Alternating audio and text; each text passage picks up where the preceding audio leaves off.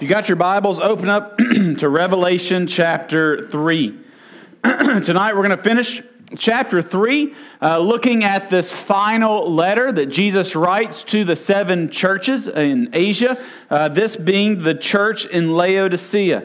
So before we read the passage, I want us to kind of look at the city of Laodicea as we have which each of the other um, churches and the cities that they were existing in, and we'll kind of see uh, what is going on in this city, uh, and parts of this will apply to um, the issues going on with this church. So, Laodicea of these. Um, of the cities in Asia that were Roman cities, uh, where Rome had taken over or conquered uh, parts of Asia, the cities that were in there. Laodicea, Laodicea, excuse me, was the wealthiest. It was located uh, at the uh, center point of, uh, or the the cross section of two major trade routes because of uh, some of the fertileness of their fields. They had discovered this way to take sheep and breed uh, um, these black sheep with, with, this glossy wool uh, that was in much demand that helped add to their wealth. Because of their wealth, they had um, one of the, the biggest banking systems and wealthiest banking systems at this time. They were uh, in Asia uh, the most wealthy city. In fact, what is, what is often uh, cited as a testament to their wealth was in AD 60, there was a um, earthquake that destroyed several of these cities. And most of them uh, would get the help of Rome uh, to financially help them rebuild their city. Laodicea was able to rebuild their city completely with no help from Rome on their own ability, on their own wealth. So they were an incredibly wealthy city. Not only were they wealthy, uh, they had a medical school uh, that was known for working with eyes, especially with this um, this, this mixture of, of dust that they would use to make into an ointment uh, that was supposed to be very beneficial. And it was a town that had roughly um, 7,500 Jewish males. So if you add children and uh, uh, women to that equation, uh, several thousand Jews have been transported into this area. So they had a large Jewish population. Also, where they were located, uh, their, their closest cities was to the north, about six miles. There was a city called Hierapolis. Uh, and to the southeast, there was a city, uh, there's Colossae, where Colossians, what we've been going through on Sunday mornings. Uh, that's where Colossae, Colossae is located. And so that's going to come up in just a second as we begin to study some of these neighboring cities and this, the wealth of this city and why it's important for us us to understand that. So let's read Revelation 3 14 through 22, then we'll pray, and then we'll make our way through the passage. It says this. And to the angel of the church in Laodicea, write the words of the Amen, the faithful and true witness, the beginning of God's creation. Know your works. You are neither cold nor hot. Would that you were either cold or hot. So, because you are lukewarm and neither hot nor cold, I will spit you out of my mouth. For you say, I am rich, I have prospered, and I need nothing, not realizing that you are wretched, pitiable, poor, blind, and naked. I counsel you to buy from me gold refined by fire, so that you may be rich, and white garments that you might clothe yourself, and the shame of your nakedness may not be seen, and salve to anoint your eyes, so that you may see. Those whom I love, I reprove and discipline. So be zealous and repent. Behold, I stand at the door and knock. If anyone hears my voice and opens the door, I will come into him and eat with him, and he with me. The one who conquers, I will grant him to sit with me on my throne, as I also conquered and sat down with my Father on his throne. He who has an ear, let him hear what the Spirit says to the churches. Let's pray. Father God, we come before you now. God, I pray that as we study this passage, God, that you would speak through your word and through your Holy Spirit, God, louder than my voice ever could. Use this, God, to challenge us to examine our hearts, examine our lives, to see where our faithfulness lies and what we are trusting in. So, in Jesus' name we do pray. Amen. All right, so the first thing that we've seen in all these letters, we start off with this kind of introduction of Jesus, where Jesus is introduced in some kind of descriptive format. Now, the first five letters, uh, Jesus used the, um, the, the descriptors that were given when John had his vision of Jesus back in chapter uh, one.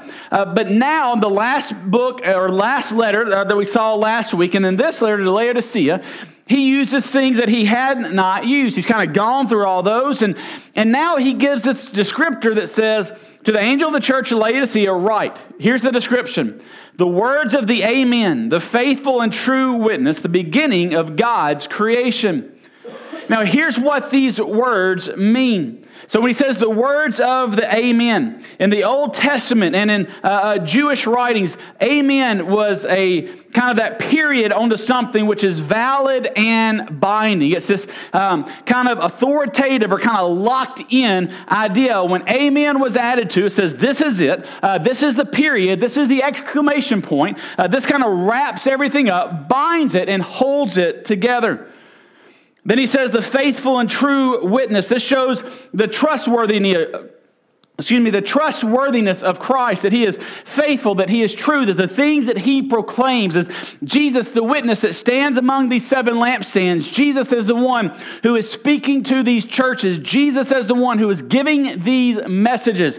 He is true. He is a faithful witness. He can be trusted and the beginning of God's creation. We talked about this when we were going through uh, Colossians, that this does not mean that Jesus was the very first created thing. This means that Jesus holds a position of authority over God's creation. Just as the firstborn child in the family was uh, to have the authority, was to have the, uh, the greater uh, benefit or the greater portion of the inheritance.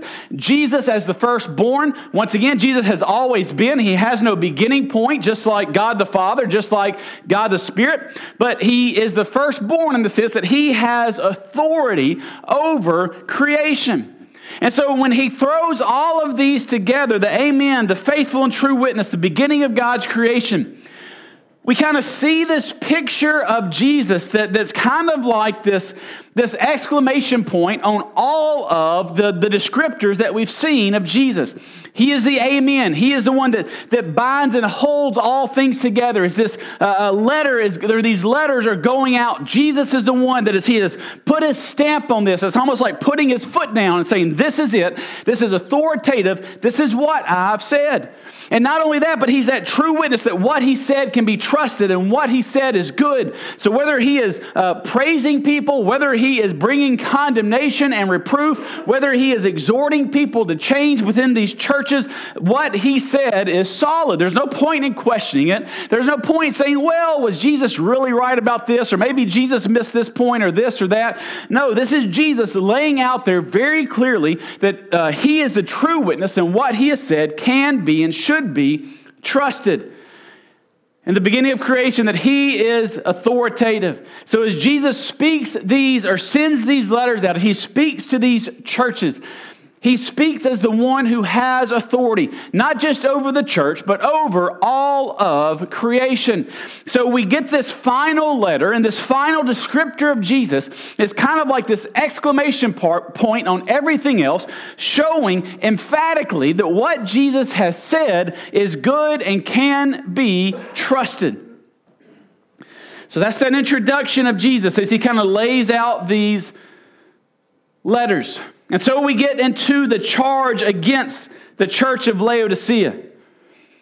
Now, Laodicea does not have, a, a, we've seen in the majority of these letters, there is a, a charge against them. Hey, here's something that you've done wrong, uh, but here's something that you do good. Uh, we'll flip those. It's usually here's what you do good, but here's what you do wrong. With Laodicea, we don't have that. We start off with the charge against them because he doesn't have anything that he says, hey, look, here's where you are um, doing well at. Here's where you are. Uh, excelling at all we have is the, the where he says i know your works and he kind of lays out a charge against them so look at um, verses 15 through 17 i know your works you are neither hot nor cold would that you were either hot or cold so because you are lukewarm and neither hot nor cold i will spit you out of my mouth For you say, I am rich, I have prospered, and I need nothing, not realizing that you are wretched, pitiable, poor, blind, and naked. Now, growing up, this idea of hot and cold, I was always taught, and I was always told, and I don't know if you are, maybe you had uh, better teachers or whatnot, but I was always told that hot and cold and lukewarm were, if you were hot, that meant that you loved Jesus. If you were cold, that meant that you were basically lost. And lukewarm meant that you were a Christian that was just kind of not doing what they were supposed to do. And so, in this, Jesus is saying, I would rather you be hot or cold than lukewarm. That Jesus is saying, I would rather you be lost or just absolutely on fire for me. And, and I'd rather not you be in the middle. Now, the more that I've grown and matured, that doesn't necessarily make sense because remember, all of these letters, they're written to churches. That means they're written, written to people who are believers. And I believe that it is God's desire, since it's God's will that all might come to know Him, or it's God's desire that all might come to know to know Him in salvation, that, that God's desire is that we be saved, even if we're struggling as Christians, rather than being lost and being His enemy. So, this is where kind of understanding the city and its location uh, comes into play. Now, we said the two neighboring cities to uh, Laodicea was Hierapolis and Colossae. Hierapolis, uh, being six miles to the north, was known for its, um, its warm springs. It was known for these uh, mineral laden warm springs, this, this naturally hot water. And then to Colossae, 10 miles to the southeast, you had a, a, a, city because of its closeness to rivers. It had these natural springs, these natural cold water that was meant for refreshing. So you had these hot waters that, that were meant for healing and these cold waters that were meant for refreshing. So I think there's probably two ways that we can look at this hot and cold and what it means. It could mean that because of Laodicea's location, Laodicea did not get its water from uh, a river or from these natural areas. They uh, were, had to pump water uh, from a few miles away. They had this uh, pumping system that would pump water up into the storage tanks and then pump it throughout the towns. And so you had Colossae with the cold water, you had uh, Hierapolis with the warm water or the hot water, and then here, kind of distance wise, you had Laodicea with just this kind of naturally lukewarm water. And so, Laodicea, just kind of looking at this graphically, is far from the source. Source of cold water which brings refreshment. Source of this hot water that, that's used in healing the farther they are away from that, the farther they are from the source. And their water loses its value for refreshment or for healing. So, one way you can look at this is just kind of look at it geographically and say that because Laodicea is far from the sources of these beneficial waters, they have this lukewarm water that has stuff, stuff has to be added to it, or it has to be heated up on its own, or it has to go through this purification process.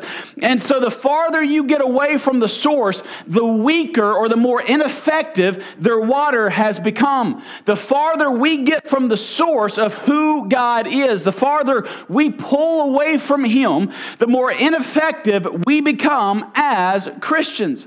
Now, as we look through the the rest of God's or Jesus' charge against them, this kind of fits because we're going to see that they have begun to trust other things rather than God. They begin to trust their own self sufficiency, trust what they can do on their own rather than trusting God, and it has impacted their ability as believers. It has made them ineffective as Christians to reach out.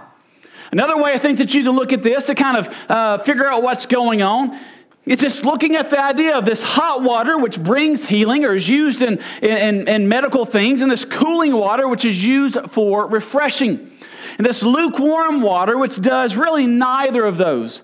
And as believers, we are to be. Um, taking out the gospel, we're to be living lives in such a way that we're making an impact on those who need spiritual healing, that we're to be encouraging those who are striving to walk with God, or encouraging those who are struggling in their sin, or encouraging those with the gospel who are lost and need salvation. And the fact that they are lukewarm means they are doing neither of those. Once again, it plays into, into their ineffectiveness. So these both kind of get us to the same point, and I think they're both valid ways to approach the passage. But when Jesus says, I would rather you be hot or cold rather than lukewarm, I don't think it's a necessarily a, a temperature or thermometer to see uh, where they're at on some kind of spiritual scale. What Jesus is doing is he's making a statement on their effectiveness as believers. They're either far from the source, which makes them ineffective, or they've quit doing the things that they are called to do. They've quit doing the things that Christians are supposed to do, so therefore they are ineffective. But where this both leads us is to their ineffectiveness as believers, their ineffectiveness as a church. They're not doing the things that are, they are called to do. So here's the reason for their lukewarmness. We're given it in uh, right after that in verse 16. I'm sorry, in verse um, 17. He says, For you say, I am rich, I have prospered, and I need nothing. The reason for their lukewarmness is their self sufficiency. Remember, Laodicea was a wealthy city. Laodicea was the wealthiest Roman city in the Asian provinces. Now, in most of the other churches, there was some kind of persecution that came along. In fact, I believe it was the last church that we looked at. It was um, Philadelphia, I believe, where they talked about you being a, a small church, or might have been Sardis, uh, but you were a small church and they were still having impact. But uh, we talked about how that persecution from those different trade guilds kind of impacted uh, their ability to make money. It kind of impacted their ability to earn livings. Well, here in Laodicea, that's not the case for whatever reason. Maybe it's because there's banking more than the trade guilds. Maybe they could have been raising some of these uh, goats with the black, or not goats, the sheep with the black wool but for whatever reason, uh, the church in Laodicea is not facing the ex- external pressure in the same capacity that these other churches were. In fact, there's not even a mention of false teachers or false doctrine like there is in the other churches. Here, the problem comes from within. And because that city had great wealth, it had trickled down to the lives of the, these believers, and they in turn had wealth. Now, wealth in and of itself is not a bad thing. The Bible does not teach us that to be wealthy is evil or wrong or sinful. The Bible does teach us that the love of money is the root of all kinds of evil, but that does not mean that being wealthy equates to being evil. But what these believers have done, what these Christians have done, because of their wealth, they have, they have been blinded to their their true spiritual uh, uh, standing. They've been blinded to their true spiritual need. They look at themselves and they say, Look, I've got a nice family. I've got a nice house. I've got a nice car. I've got uh, plenty of money in the bank account. My business is doing well. My life is great. My life is good, and there is no suffering, and there is no uh, uh, uh, persecution. And they look at themselves, and they look at their lives, and they take stock of everything and instead of looking to God and being thankful, instead of looking to God and thanking Him for His blessings, they look to themselves and they say, much like Nebuchadnezzar with the children that we talked about this morning, as he, as he looked out over his kingdom and he says, Look what I have done. That's the same idea with these believers. They look at their wealth, they look at their prosperity, they look at the things that they have gathered to themselves, and they say, Look at what we have done. We've got it. We are good enough. We are strong enough.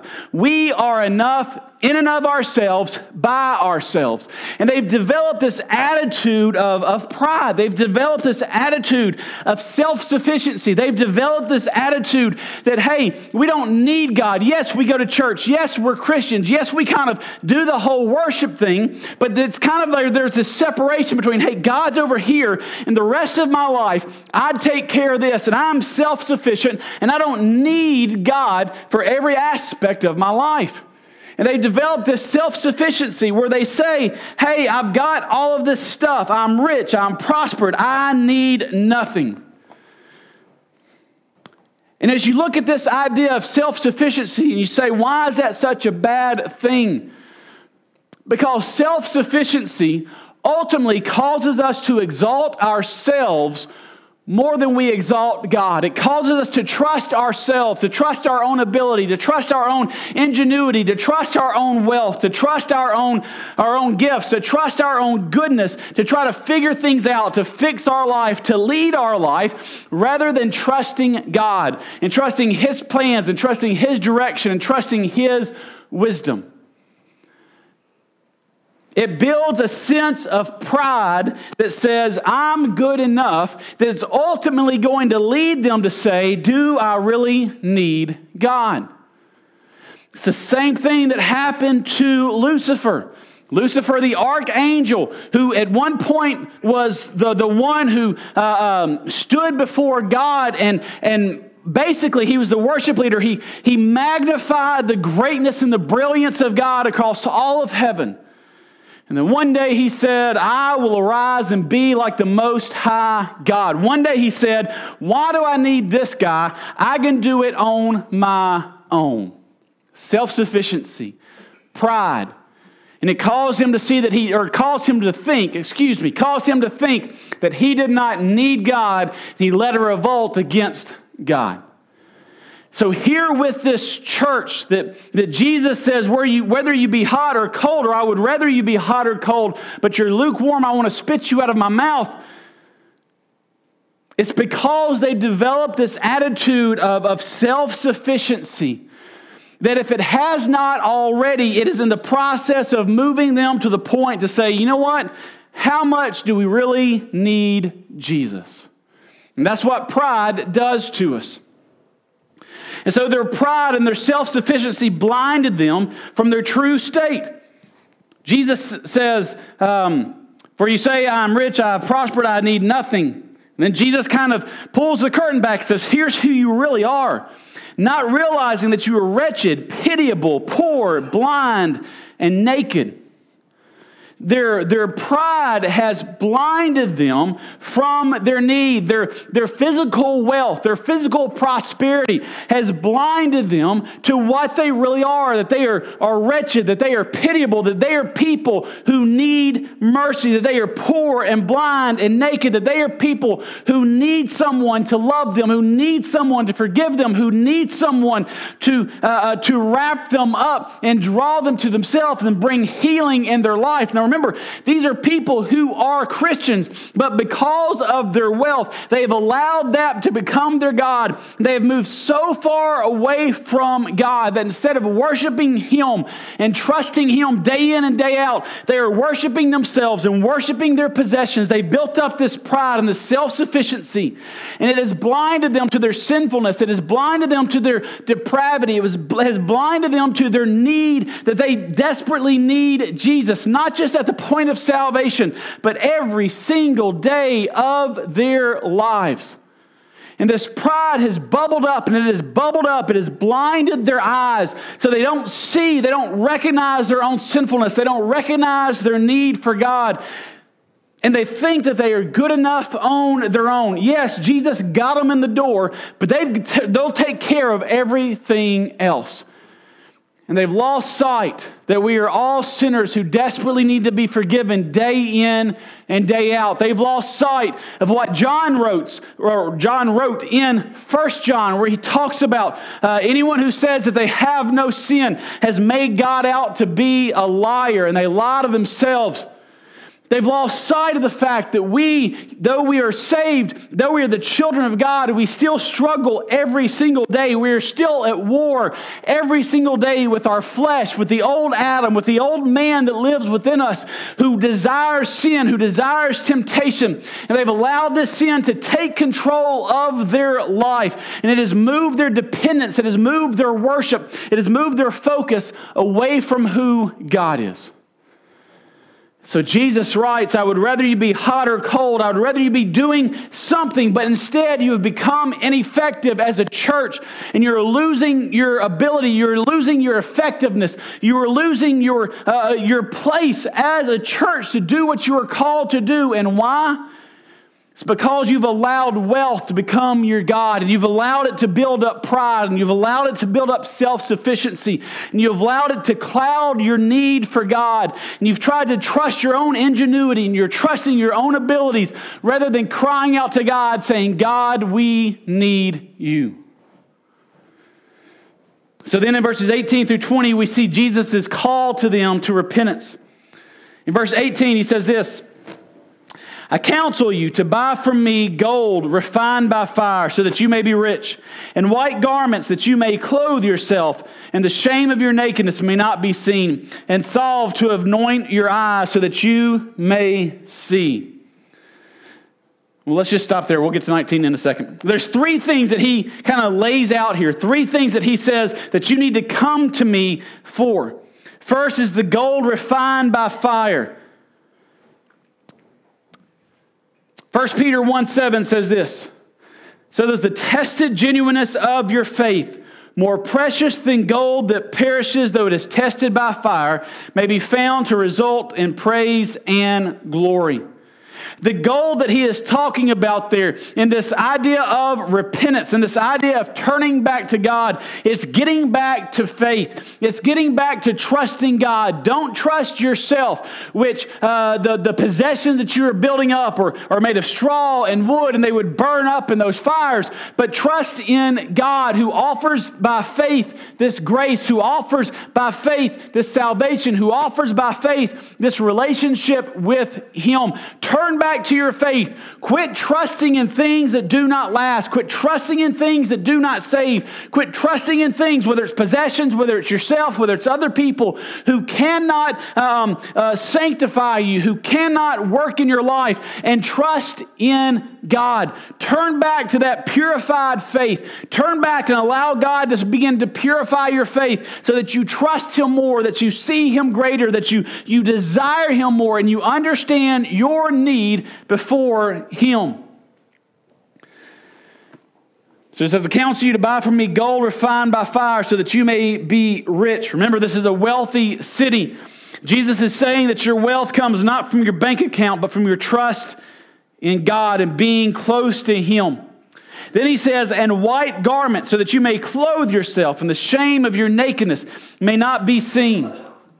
So, a couple of things about this. You've got the idea of white. That's the idea of, of purity. That's the idea of that which is that which is clean.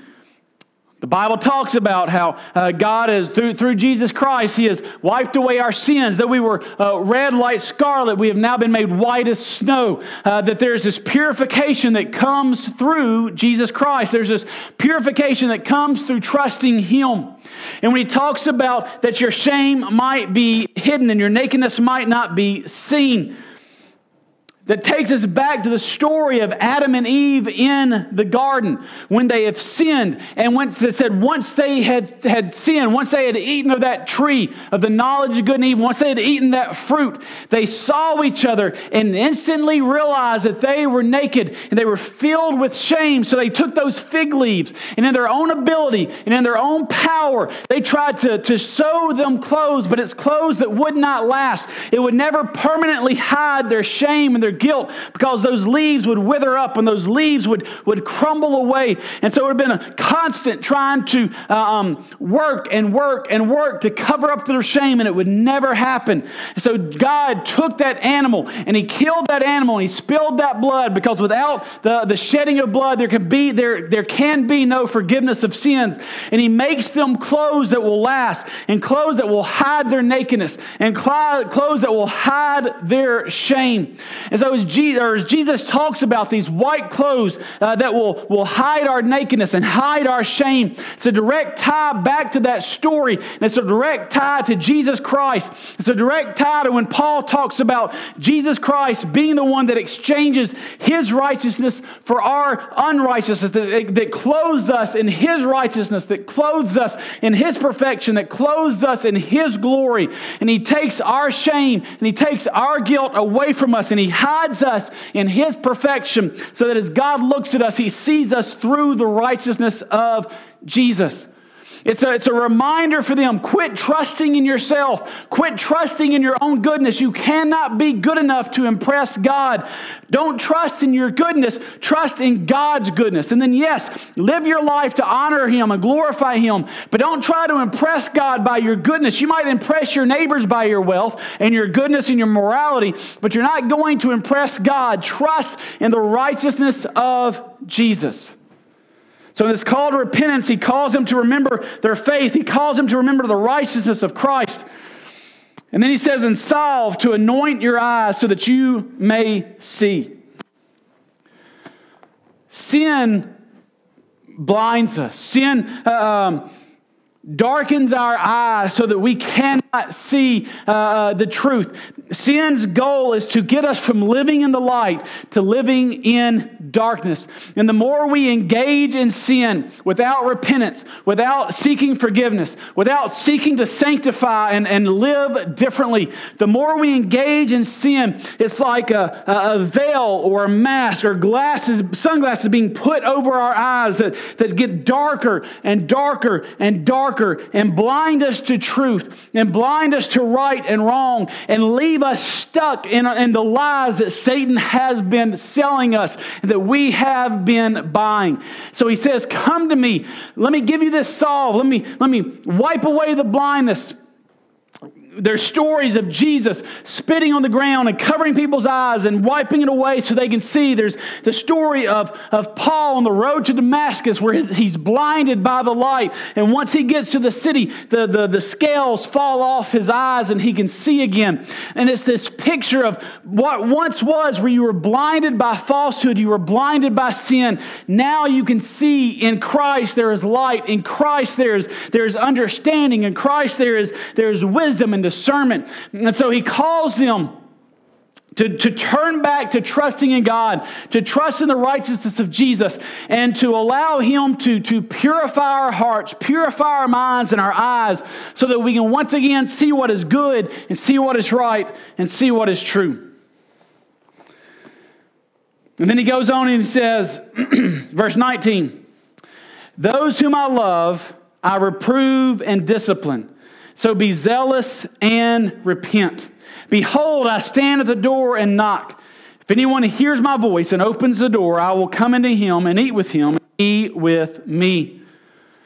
Now, this is not the, the the nicest letter. Uh, there's two letters. I don't remember off the top of my head which is the other city, but there's two letters where there's no, hey, here's what you're doing good, here's what you need to work on. This is just a solid, here's what you're doing bad. In fact, Jesus, kind of using some graphic language, says, look, I would rather vomit you out of my mouth the way that you are. That's how ineffective you are as a church, as a, as a group of believers. Those are hard words to hear, those are hard words to take take in.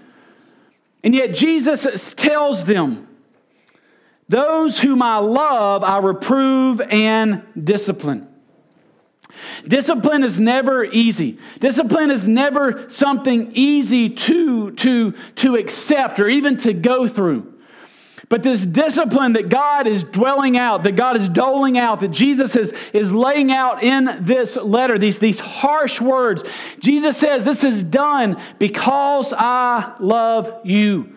I love you and I'm reproving you. Uh, so repent. The idea here is this reproval, this discipline is a, um, a sign of their salvation. He only reproves, he only disciplines those he loves. If I'm at Walmart and someone else's kids are acting up or being crazy or being loud or wild or disrespectful, I don't discipline them. The reason is they're not mine. They're not my kids. The only children that I discipline are my four children that I have authority over because they are mine. The fact that Jesus is disciplining them, the fact that Jesus says he only disciplines those he loves, means that yes, though they are in sin, yes, though they are far from God and ineffective in this moment, Jesus is calling them to repentance because he loves them. And this discipline is a sign of the genuineness of their salvation, it's a sign of the genuineness of their faith. He's not calling them to salvation. He is calling them to repentance. He's not saying, hey, look, you're really lost. He's saying, no, look, you're saved. You're just really far away from me. Understand that I'm going to do what I've got to do to get your attention, to draw me back, not because I hate you, but because I love you. And because I love you, I want what is best for you. And what is best for you is never sin. What is best for you is me. So because I'm disciplining you, don't think this means that I hate you or despise you. I'm disciplining you because I love you and I want you back to myself. So he says, Be zealous and repent. Turn back around. Turn back to following me. Turn back to trusting me. Verse 20 Behold, I stand at the door and knock. If anyone hears my voice and opens the door, I will come into him and eat with him, and he with me. Now, a lot of times we use that verse when we're talking about salvation. but remember, in our context, we're not talking about salvation. Jesus is talking about repentance and the restoration of intimacy with his children. So there's two things I think we can pull from this. One, when we sin, yes, sin is bad, and yes, sin hurts the heart of God. But because God loves us, God will work to discipline us, to draw us back to Himself. And He stands at that door and He knocks, not, not as a stranger wanting to come in for the first time, but as a father, but as a, as a Lord, as a friend wanting to come in and have relationship, to have fellowship with His children with his servant, with his friend. It's a picture of one, not a stranger coming to know him for the first time, but someone who knows Jesus, someone that knows him. And the sin has caused a, a divide in the fellowship. The relationship is still there, but the sin has caused a divide in the fellowship. And he says, Look, I want to spend time with you. I want this fellowship. I want this closeness. I want this intimacy with you. I'm standing here. I'm knocking. All you have to do Repent of this self sufficiency. Repent of this pride. Repent of this sin and open the door, and the fellowship can be instantly restored. You don't have to work for it. You don't have to do all these things. You don't have to follow these 10 steps or these, these seven prayers. You don't have to do all this stuff to earn me back. I'm standing at the door, I'm knocking. All you have to do is repent, and fellowship can be instantaneously restored. Just repent of your sin and pursue this faith. Pursue the righteousness. Pursue the trusting in God that you had done at first. Repent, and our relationship, our fellowship will be whole again. It is a beautiful picture of repentance. It's a beautiful picture of God saying, Look, though you have fallen away, know that I still love you. And then he closes with this in verse 21 and 22.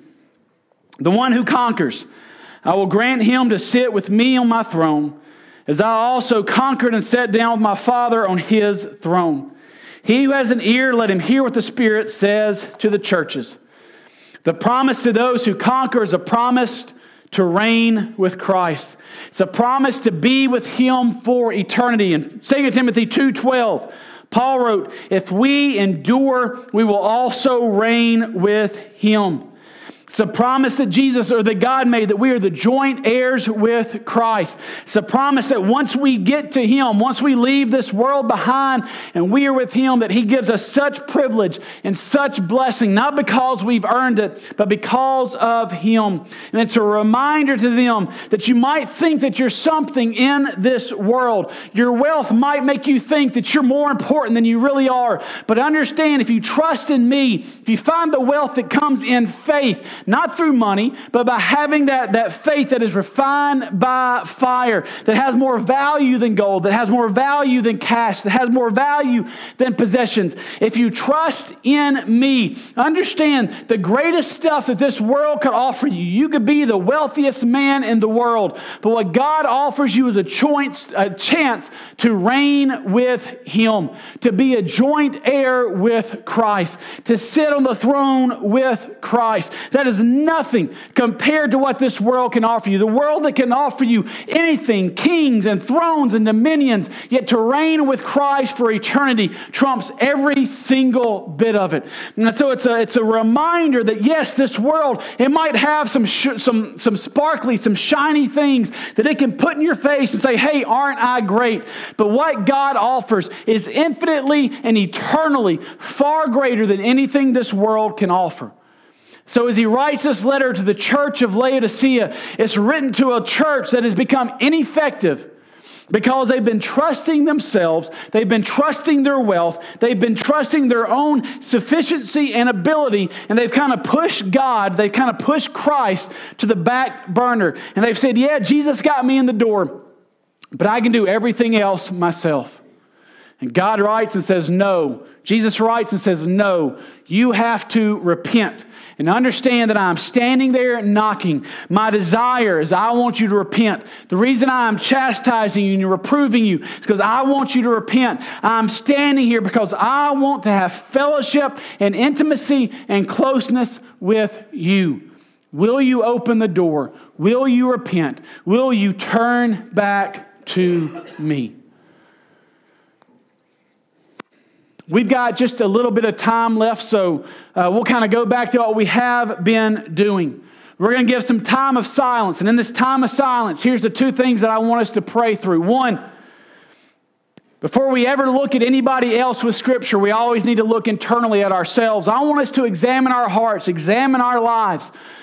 Pray and say, God, is this in any capacity or in any realm of my life? Maybe it's, maybe it's not my whole life. Maybe it's in my marriage. Maybe it's in my work. Maybe it's in uh, how I treat others. I don't know. Maybe it's in how I spend my money.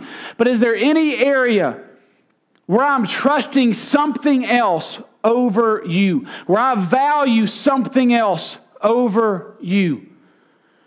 Then, once we've done that work, once we've done or allowed God to do that work in our heart, Think of a friend, a neighbor, maybe someone who used to come to church here.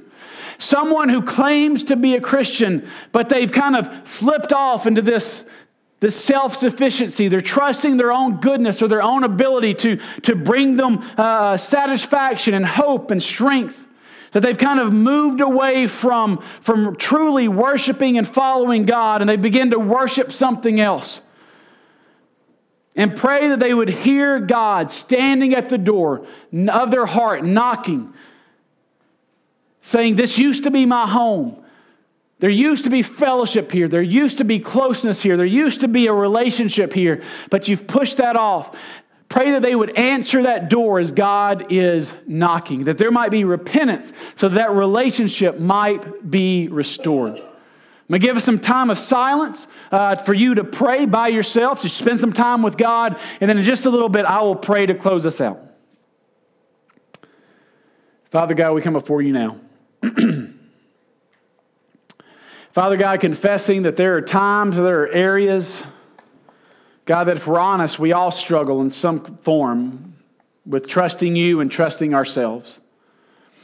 So, Father God, I pray that, that we would be honest with ourselves and honest with you.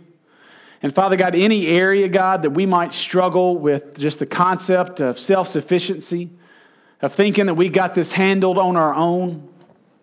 Father God, remind us of our need, God. Remind us of who we are and who you are. Father God, if we have slipped into self sufficiency in any area of our life, Father God, because you love us, God, we pray God, we pray for reproval. Father God, because we want to be close to you, and we don't want anything to stand in the way of that. Father God, we pray for those that we know who maybe they used to come to church here, maybe they used to go to church somewhere else, maybe they're family members or coworkers. And maybe there was a time when there was fruit in their life, but God, because of different things, they've moved far away from you. Father God, we pray for reconciliation, not with us and them, but with you and them. God, we pray for restoration of relationship. God, we pray for repentance. And Father God, that they might turn to you, trusting, God, that what you offer is far greater than anything the world can offer. God, ultimately, we know that you know people's hearts, and so we don't want to uh, question anyone's salvation if they claim Christ, God. We just want to live and pray for them uh, the way the Bible calls us to. And so, Father God, you know people's hearts. And so, Father, we just want to pray for repentance.